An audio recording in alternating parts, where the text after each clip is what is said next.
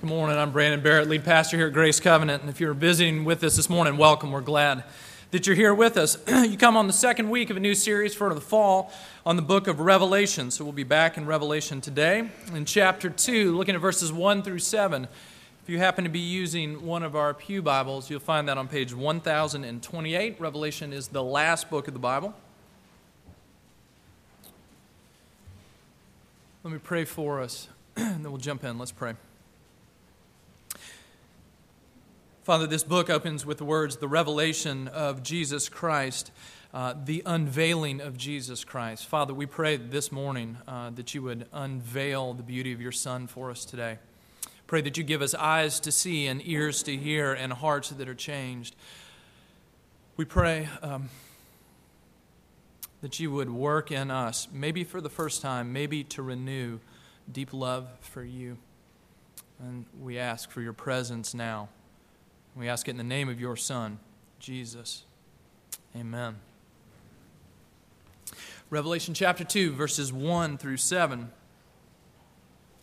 To the angel of the church in Ephesus, write the words of him who holds the seven stars in his right hand, who walks among the seven golden lampstands. I know your works, your toil, and your patient endurance, and how you cannot bear with those who are evil but have tested those who call themselves apostles and are not, and found them to be false. I know you are enduring patiently and bearing up for my name's sake, and that you have not grown weary. But I have this against you, that you have abandoned the love you had at first. Remember, therefore, from where you have fallen, repent and do the works that you did at first. If not, I will come to you and remove the lamp, your lampstand from its place, unless you repent. Yet this, you, yet this you have. You hate the works of the Nicolaitans, eh, which I also hate. He who has an ear, let him hear what the Spirit says to the churches. To the one who conquers, I will grant to eat of the tree of life, which is in the paradise of God. This is the word of the Lord, and it's given to us for our good and for His glory. A minute ago in his prayer, Brian mentioned that uh, Richard Baxter had said to preach every sermon as if it's your last sermon. So here we go. Let me ask you this question. Let me ask you this question What is Christianity all about? If you were to boil it down somehow, what does God really want most from us? What does He want for us? I mean, that's really the question, isn't it? You know, what is this really all about? Well, we're going to find the answer to that question here in the letter to the Ephesians. This letter from Jesus to his church uh, in, this little t- in this little city in uh, Asia Minor called Ephesus. So, we're going to see here as we look at that question three things what Jesus knows, what Jesus wants, and how to get where we need to go. Those three things what he knows, what he wants, and how we're to get where we need to go. First, what Jesus knows. Do you see in these first uh, couple verses how many times it says that Jesus knows them, knows something about them? Uh, verse 2 I know your works. I know how you cannot bear with those who are evil. Uh, verse 3 I know that you are enduring patiently and bearing up. Jesus again and again is saying that he knows them. He knows their work, he knows the character of their works, and he knows their very hearts. Now, that doesn't come maybe as much of a as a surprise to us. Uh, certainly not if you grew up in the church. You're used to hearing that God sees everything, that He knows everything. But maybe we don't stop and think about it really that much, that often, that He knows us. The chapter opens up with re- repeating an image from the end of chapter 1 where it says that Jesus is walking among the lampstands. At the end of chapter 1, he said that he was standing among the lampstands and that the lampstands uh, represent the churches of God that are represented as these lampstands in heaven, and Jesus is in the midst of them. And here it says that he is walking among them. What's he doing? He is not out for a stroll, he is walking among the churches to see them and know them and evaluate them. Okay, he comes to these churches whom he loves, but he comes with observations and critique for these seven churches. He knows. In other words, um, he comes to them as he comes to us, and he says these very real words I know what is going on in your life. I know the struggles, I know the successes, I know the points of tension that you think might break you at any moment.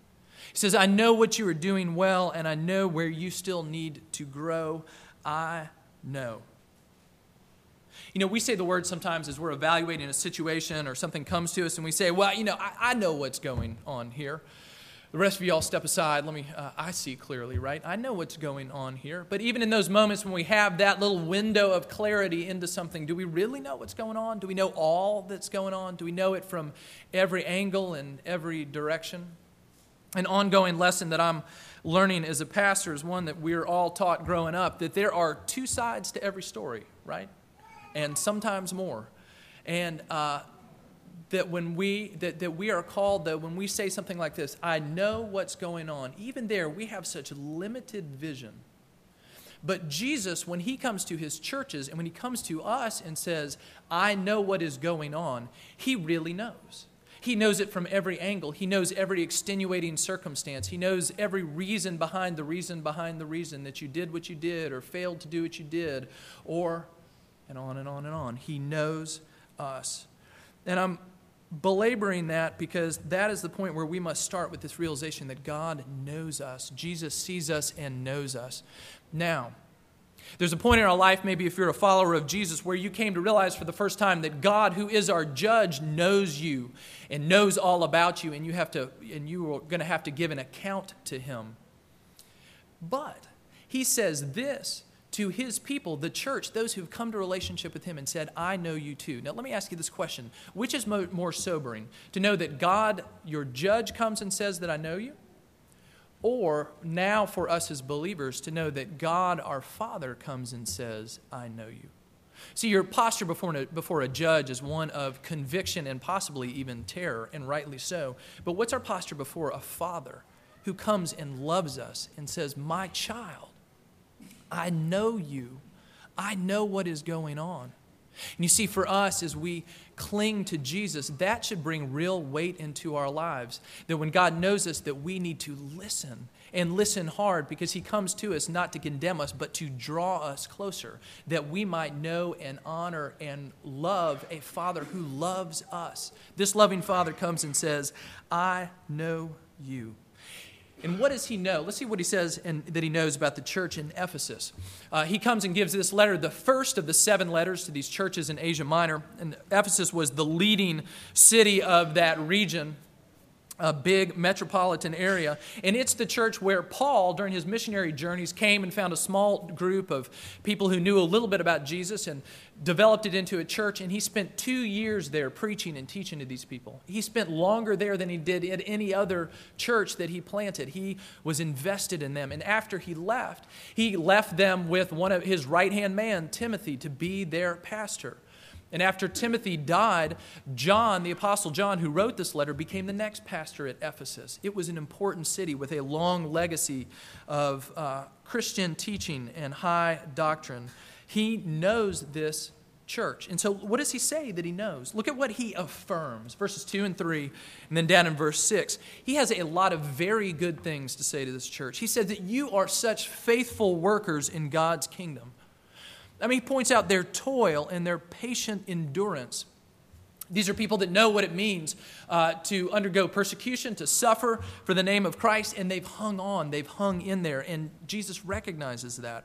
He says that you can't bear with those who are evil, you won't tolerate any sort of moral compromise. And he says that these are a people, a church that is, that is very theologically wise. He says they can discern error. He said, you know, there are people who came to you that were false apostles, and you evaluated their teaching. You recognized that it was false, and you rejected it. There are people who love the church, and a people who love the truth. Down in verse 6, he mentions again that he says, You, like I, hate the Nicolaitans. And they're a group, we don't know much about them, but they were spreading some sort of false teaching, and the Ephesian church uh, resisted it. They get mentioned again in one of the other letters, the letter to Pergamum, down in verse 15, and it's tied there with some sort of teaching that, that sort of led people into sexual immorality. That might have been a part of what's going on in this teaching. And that wouldn't have been surprising for the Ephesian church. These people lived in the city with the temple of Artemis that was one of the seven wonders of the ancient world. The worship of Artemis is what drove the very heartbeat of this city. And integral to the worship of Artemis was temple prostitution. These people knew what it was to live in a very morally dark world, and they've resisted it. And Jesus points that out, and he, and, and he uh, affirms them for that. They've endured and not grown weary. One commentator puts it this way they are pushing themselves for the kingdom, they are diligent and conscientious. See, any of us would look at them and say, you know, wow, I mean, here is a here is a faithful church, a church where living in a time when it is in a place where it is hard to be faithful. They're doing the right thing. Okay, we, we don't want to miss that when Jesus affirms this, he's not being ironic or cynical or sarcastic somehow. Like he's really saying to them, You have done well here. You really do love the church. You really have not grown weary. Such good things. But he doesn't stop there because he also has a critique of them, a criticism of their church, and a serious one at that. He says, um, Yet I hold this against you, verse 4, that you have abandoned the love that you had at first he has serious critique for him. Uh, those of you that are students or uh, remember your student days, maybe you've had that experience where you go to class and, and the teacher is, the professor is returning the papers that you turned in and that he's graded and it returns it to you and, and it looks like literally the, the, person's his pen has exploded all over your paper right? I mean there's just there's red everywhere. And, and maybe you've had one of those papers where all kinds of things are marked. Your, your terrible grammar your terrible spelling. Uh, but, but maybe it's one of those papers where you kind of pulled it out in the end. All that was terrible. A lot of ink was spilt, but you had some good, solid arguments in there. There was something redeeming about your paper. Or conversely, maybe you've had the experience where you go and you open up your paper and you start flipping through. You're trying to get to the last page, but you're trying not to be too obvious about it. That's where the grade is. And you're flipping through and you're not seeing many red marks at all, but you get to the end and see a grade much lower than you were expecting because there was something seriously wrong, not with your grammar, not with your spelling, but something deep in your arguments and the structure of the paper. Um, took a, uh, had an English professor in college named Dr. Holland, and uh, he, uh, one of my friends was taking a class, we were taking different classes of his same semester, and uh, so I'll tell the story about the friend and the paper he got back, um, not mine. But he, uh, so my friend Jeff, he comes to class and they, they hand out the papers. And he starts flipping through his paper, and I, you know none of this, you know, ink spilled everywhere. But there, is, there, there was one very significant uh, little symbol on his paper. He looks down, and halfway down one of the pages, on one of the margins, in, in red ink, there's this little caricature picture of somebody uh, lying on his back with his pipe sticking straight up, and under it it says dead professor. and that was the point at which the professor got and just said, This is too terrible to continue. And you know, when you get to that kind of critique, you know that something very serious has gone wrong.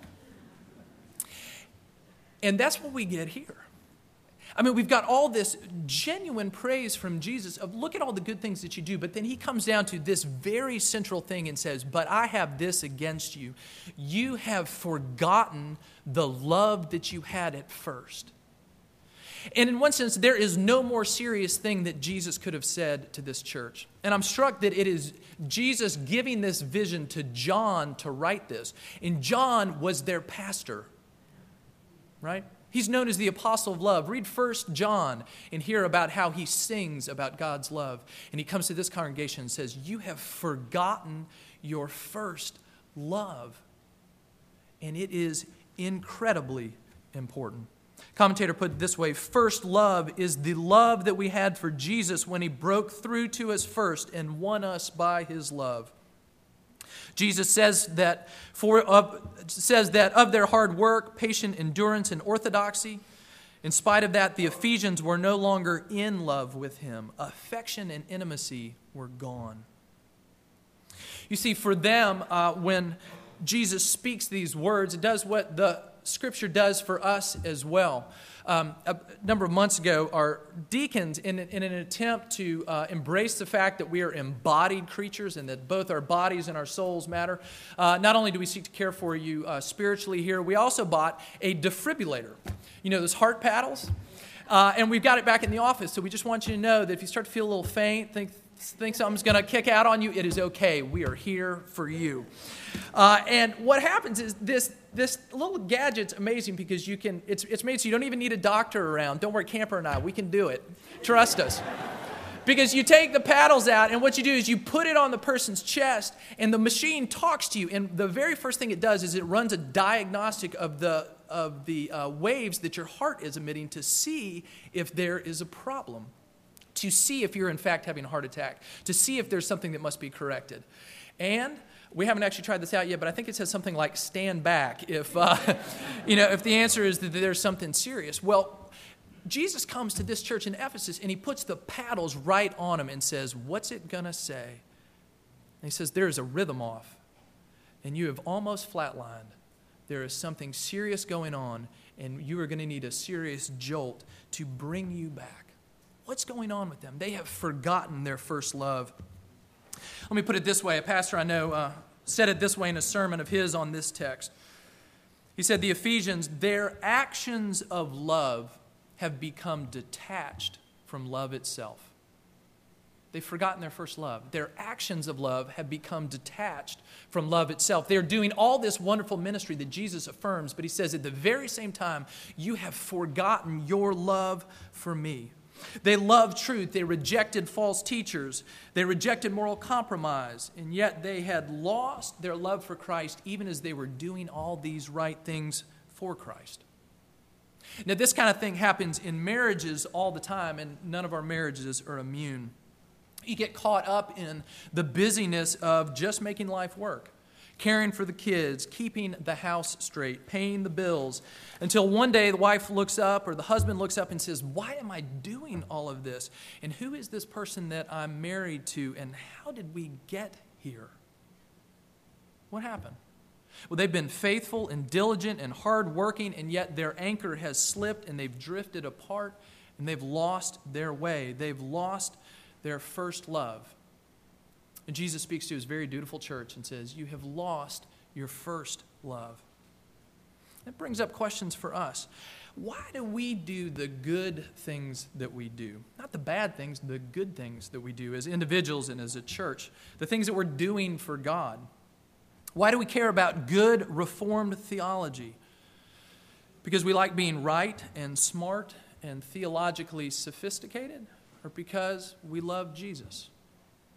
Why do we care, uh, or why do we serve in the church or in the nursery or on the worship team or making meals for the sick or adopting our college students? Is it because we secretly want people to notice the incredible sacrifices that we're making? Or is it because somewhere deep down we just need to be needed? Or is it because we love Jesus? Why do we gather on Sunday mornings like this to worship? Is it because we feel duty bound to do that? Because we know it's good for our kids, or because we've gone to church every Sunday morning of our entire life since we were small children? Uh, or is it because, you know, mom's going to call this afternoon and ask if we went to church? Now, there are certainly some among us here who are um, in one sense, trying to find out who Jesus is and figure that out for the very first time. Um, but for those of us in here who following Christ, why are you doing these things? Jesus asks it this way Is it because you love me? Is it because you love me?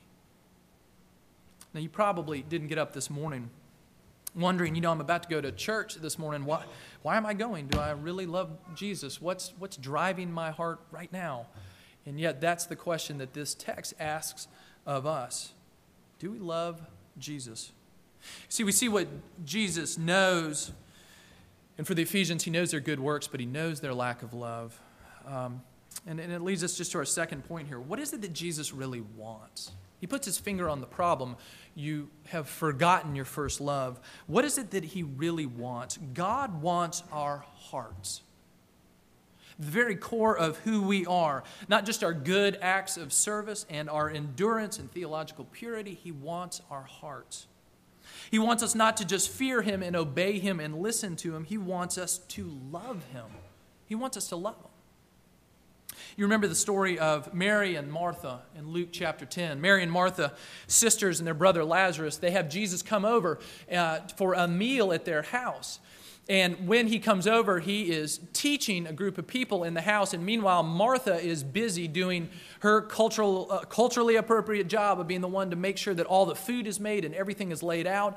And she is wondering where in the world her slacker sister Mary is while she is the one baking all the pies. Where is she? In fact, she goes down the hall and she knocks on the door and she comes in the meeting where Jesus is teaching and she says, Jesus, I'm over here working. Where's Mary? What does Jesus say? Mary, you've slacked off again. Now, what does he do? He turns to Martha and he says, You know, Mary has chosen the better thing. She's here with me, right at my feet, learning and listening. It is not that the meal didn't need to be made. It's not that Martha didn't care to serve, but she was caught in that moment with a lack of love, and Mary had chosen the better thing. Or what about uh, the parable of the prodigal sons in Luke chapter 15? You remember the story? The younger son comes to his father and says, Essentially, I've had enough of you. I want my inheritance now as if you had already died. And his father miraculously gives it to him. And he takes it, goes to a far off country, and he squanders all of it in his living until he finally is reduced to the point where he's eating the scraps of pigs and he says, Even my father's servants have it better than this. I'm going to go home, I'm going to apologize and see if my father will take me on as a servant. So he goes and he does that.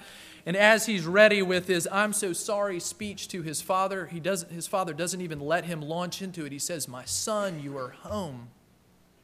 And he hugs him and he wraps his finest robe on him and puts a ring on him and he calls his servants and he says, Kill the fatted calf, invite everybody in. We are throwing a party because my, lo- my son was lost and now he is found. And then what happens when the older brother comes in from the field and hears this party? And he asks one of the servants what's going on, and he finds out, and he says to himself, You have got to be kidding me. And the father comes out and says, Come into the party. And he says, Come into the party. Look, I have been faithfully serving you all these years, and you have never thrown a party for me. And here you do it for him for this prodigal, this wastrel son of yours? See what he does. He points to his record of good service to the Father, but showing that he has no real love for the Father. See, the Father has the Son's labor, but not his love. He has his work, but not his heart. Jesus comes to the people here in the church of Ephesus, and he comes to us, and he says, I want your love, I want your heart in um, Mark chapter 12, a teacher of the law comes up to Jesus and he says, Jesus, what, how do you sum up the law? What is, what is the way that you break down the law for us? And Jesus quotes a passage from, uh, from Deuteronomy 6, verses that would have been crystal clear and in the memory of every Israelite who heard this. He goes back to a passage called the Shema, the first Hebrew word that means hear. And he says this Hear, O Israel, the Lord our God, the Lord is one. And you shall love the Lord your God with all your heart and with all your soul, with all your mind, and with all your strength. Do you hear what Jesus is saying there? And do you hear what God first said through Moses? Love is a command. God comes to us and says, I am telling you to love, to love me, to love me above all else. Now, that runs straight counter to the way we tend to think about love because it's telling us that fundamentally love is not something you fall into, but love is something to which you give yourself. Love is active and not passive. He comes and says, Love. He speaks these words to this church in Ephesus, to his people. He comes and says, You must love. Now, the Bible teach us, teaches us that our fundamental problem as people, until we are brought to Christ, is that we simply can't love God and don't. In fact, we are running in the opposite direction. And that God must come and grab a hold of us and bring us to life and bring us to faith. So, in one very real sense, as John said elsewhere, we can only love because God first loved us. But notice here that he is speaking to his church. He's speaking to his people, those who've been brought to faith, and he says, Love. You must love. Now that we are in this relationship, he calls it forth from us. This is the call of the Christian life. What else are we filling in the blank with? Christians are people who act right, believe right. Fill in the blank. No. What does Jesus tell us here? More fundamentally, the, God's people, believers, are people who, whom God loves and who love God in return. Now, that does not mean, when we hear this command to come and love, that does not mean that our love is not meant to be emotionally rich and full, but it does mean that we are not to simply live at the whim of our emotions, that we are called to cultivate love for Jesus. Some of you, like us, uh, my family tried to raise a garden maybe in your backyard this summer. And during those hottest days of summer, what did you do? You go, you, you went out to that little plot of ground and, and you watered it so that the plants will grow. You tended it, you nurtured it. Now, you could water your garden all summer long, but if prior to that you had not planted some seeds of vegetables, nothing's going to grow, right? Okay, you can cultivate all day, but nothing will be there. God tells us that He must come plant that seed of faith in us before it can grow. But here's the flip side when there are seeds in the ground where that love has been planted, unless you come out on the hot days of summer and nurture it and cultivate it, those plants will not grow either, will they? See, we are called by God's grace into relationship with Him, and we are called to nurture that, to water it. He looks at us and says, My intention for you is that you would love me with all of your heart, that you would cultivate that kind of heart, that kind of love for me. Think about what we tell people or what we say in our marriage vows. If you've been to a wedding recently, you've been reminded the bride and the groom, they don't stand up here and promise that they do love the person or that they really feel great about being here or that they were going to feel love for their spouse the rest of their lives. What do they do? They stand up here and they vow that they will give themselves in love to the other person, come what may, until one of us dies. That's what the vow of marriage is. Not that I will feel something, but I am committing to do something to love you, come what may.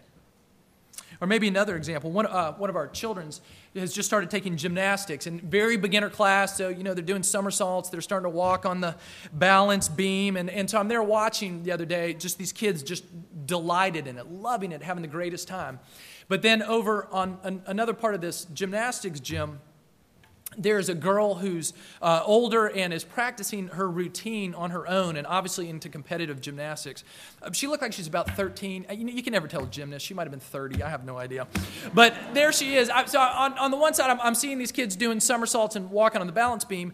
And then this girl kind of runs and she starts doing these handsprings and back flips and she's spinning and, you know, suddenly she lands. And I'm like, how in the world did that kid just do that? Well, that person who has grown in her love and skill in gymnastics, who has given herself to it, and who is becoming excellent in her sport, she started right over where my child did, doing somersaults and walking on the balance beam. But what happened? As her love for gymnastics grew, her dedication and her devotion to it did as well. There are no doubt days where she came to work out and thought, this is the last thing that I want to be doing. My body can't take this abuse much longer.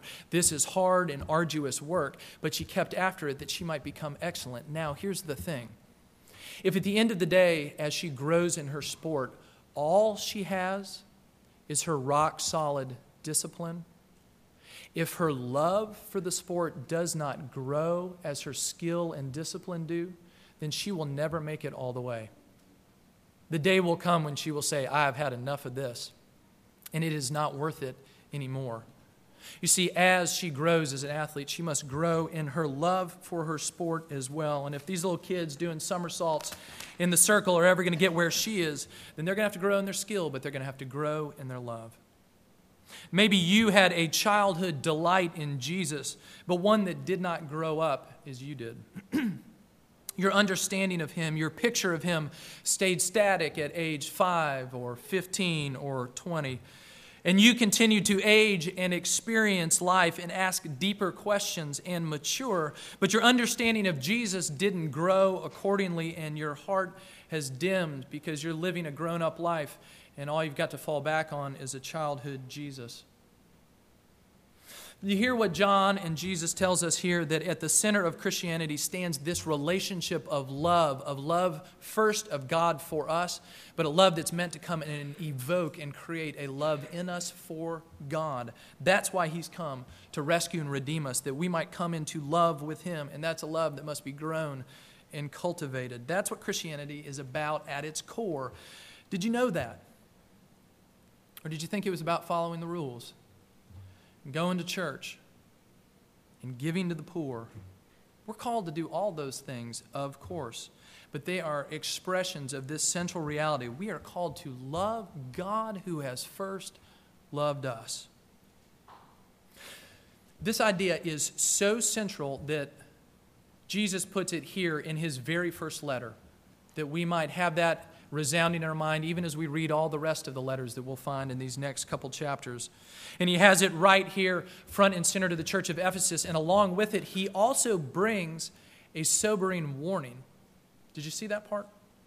He says, You have lost your first love. Repent, or else your lampstand will be removed. Now, what's he saying?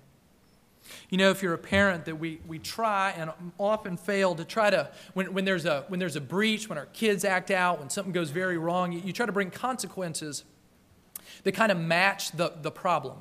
Um, you know, so when you're, I won't even try to come up with an example. I've got thousands. But you know what it's like when, you, you know, when, when, when your child does something, when he speaks back to you, okay, then what, what's going to be the appropriate consequence that's going to drive home the need in that child's life to learn respect and discipline? You try to match those things. Well, let me say that this consequence is matched to the problem that is going on here. It is not as if Jesus simply picked something arbitrary to spank his children, the wayward Ephesian church, with. No, what does he say?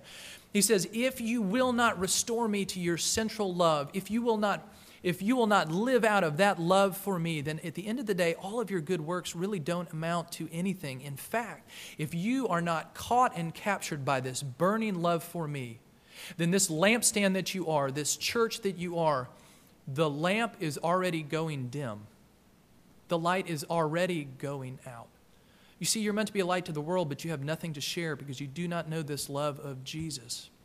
And he's saying if you continue down this path, then the final verdict will be simply what you are moving yourself towards now. The lampstand goes out and it's removed. But he comes and warns them that they might turn around, that they might reignite their hearts, that they might re engage. How are we going to do that? When we look in ourselves individually and as a church and see maybe a similar lack of love, what does Jesus tell us to do how do we get out of this tailspin? How do our hearts come alive again? Well, the text tells us four things here. In the first three of those, we find um, in verse 7, excuse me, in verse uh, 5. First three things he says, remember, repent, and redo. First, remember. Remember the height from which you have fallen. He speaks to his people and says, Remember what it was like when you felt your love for me. Remember what it was like when you first came to faith, maybe, or that significant place in life where Christ was as close as your very breath. And it might have been in a time of intense suffering, but you knew that Jesus was there and had you.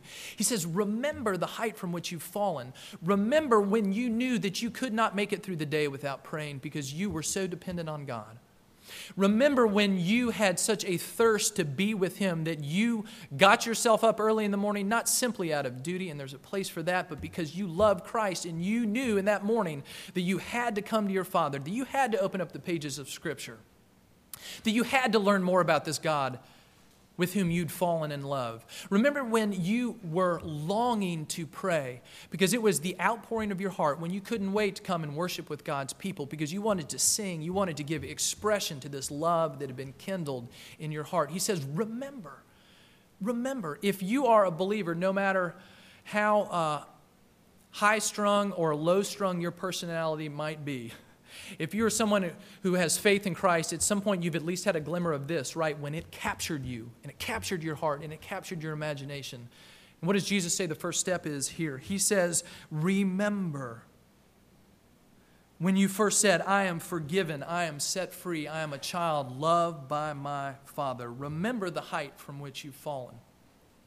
The next thing he says is repent turn around. That's what repent means in the Bible. It doesn't mean make sure that you muster up enough uh, tears and guilty feelings so that you can feel appropriately bad. I mean, after all, Jesus has died for you and you're returning his love like this. Whip up a little good guilt, right? He does not say that to them. What does he say? He says, Do the work of repentance. Wherever your heart feels right now, turn around, own up to what is true. God, my heart is cold and I've turned it away. And I don't know how to reignite the switch. You've got to come do something. But I confess to you that I've let it slip away. Forgive me. Turn me around. Come and repent.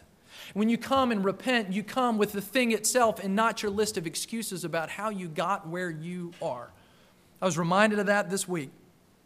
Is my wife pointed out something to me, uh, as she often does, and so graciously. It was this gracious word of, Did you notice that? And the first thing out of my mouth, Well, wait, I mean, did you know what happened today? And blah, blah, blah, blah, blah, and excuses, excuses, excuses. And she's giving me that blank look like, Why are we talking about this? I'm just, this is not about your excuses, about what's going on, and you're loved, and turn around. And so you start to blather on and on, and your spouse gives you that quizzical look. Eventually, you just sort of stop and go, Oh, yeah, I'm sorry. right? What does Christ tell us? Repent and turn around and ask God to come and restart our cold hearts. And then, uh, what does he say next? He says, Redo. Verse 5 Remember, therefore, from where you've fallen, repent and do the works you did at first. Redo, restart the things that characterized your life when you first knew this love. Redo the actions and impulses of love. Maybe you've had this experience or uh, had someone come to you of, of a married couple who's having struggles in their marriage, and they come and say this to their counselor or their friend or you. You know, they say that you know, you know, maybe the, the love they just don't feel it anymore. And, and what do you say to them? You say, you know, well, here's what you need to do. You just need to kind of wait until those feelings sort of magically return again. And then if they come back, then you should really re engage in your marriage. Now, good marriage counselors don't do that. What do they do? They say, turn around. They say, here you've been neglecting your spouse, you're letting love die. He said, they say, do the things you did at first. Remember when you loved this person and you would do anything for them. Remember when you were students together in college and you cut class just so you could walk this person to class and they said, You're sure you don't have anything to do? And you're like, No, just that exam I'm skipping right now for you. You know, uh, remember when you actually brought flowers. Remember when you actually left a note for your spouse. Remember when you actually served them in joy. What does a good marriage counselor says do? He says, Start doing those things again. Not so that you can get caught up in the first few verses of this chapter so that you can simply do dry duty, but so that you can pursue love, begin by acting in love. And that's what Jesus says here. He says, Remember and then do the things that you did at first, not dry duty, but actions of love, poured out in love for your Savior. Remember the story of a sinful woman who had been changed and turned around by Jesus. And in spite of her social ostracism and her shame, what does she do? She comes into a dinner party where Jesus is a guest of honor. He is there with all the leaders of uh, the community, and as soon as she walks in the door, everybody looks and knows there is a sinner. She walks over behind Jesus as he's reclining at the table. She takes out a jar of perfume, which would have been her entire wealth, and she breaks it and pours it over his feet as this act of effusive love for the one who has first loved her. It didn't make any sense. Not to anybody in that room, it was all gone. Not to anyone except to Jesus. He said, She's come. She's anointing me for burial. And she's done this because she has been loved and now she loves much. Or Zacchaeus, the tax collector. Remember wee little Zacchaeus? Hated by everyone, cheating everyone in his life. Jesus breaks into his life and turns him around. He comes to faith, and what does he do? He says, All the people that I have cheated, I will go back and I will repay them four times what I stole from them.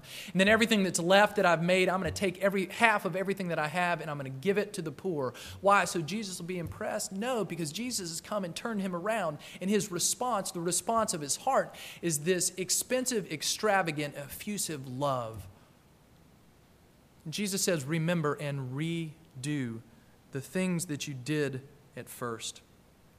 And then there's a fourth thing remember, repent, redo. And then we get to remember again. This time, not simply remember the height from which you have fallen, remember the one who has grabbed a hold of you, remember the gospel. Here's the way John says it elsewhere in 1 John. He says, This is love, not that we have loved God, but that He loved us and sent His Son to be the propitiation for our sins.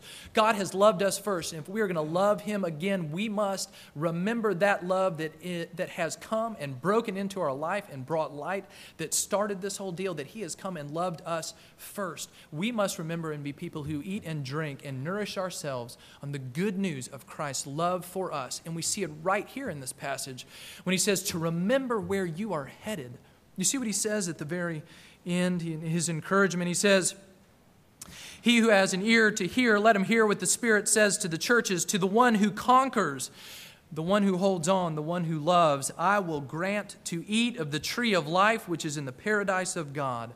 When Adam and Eve fell, the very thing that they were separated from, the tree of life in the center of the garden, they were barred from that forever until one would come who would open the way that they might come to the heart of the garden again. And Jesus says, That is I. I am the one who has come that you might be forgiven. Don't you see my love has broken into your life?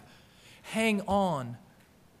Stir up your love again. What waits you at the end? The very tree of life. You will come and eat in my presence forever. It's this metaphor, an image, yes, but an image of what? An eternity spent with Christ, this one who loves us that calls us to love Him.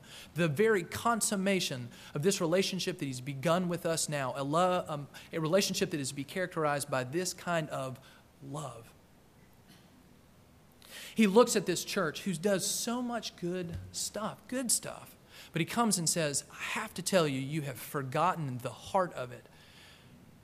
You must love. You must love me. You have forgotten your first love. And so he says, Remember, and repent and redo and remember the beauty of the gospel. Let me conclude with this. John Stott put it this way Jesus Christ is not content to leave the church of Ephesus, nor any church, wandering in the deserts of lovelessness. He will recall her to her sense, he will bring her back to the oasis of love. And he will do that for us. And he will do that for you.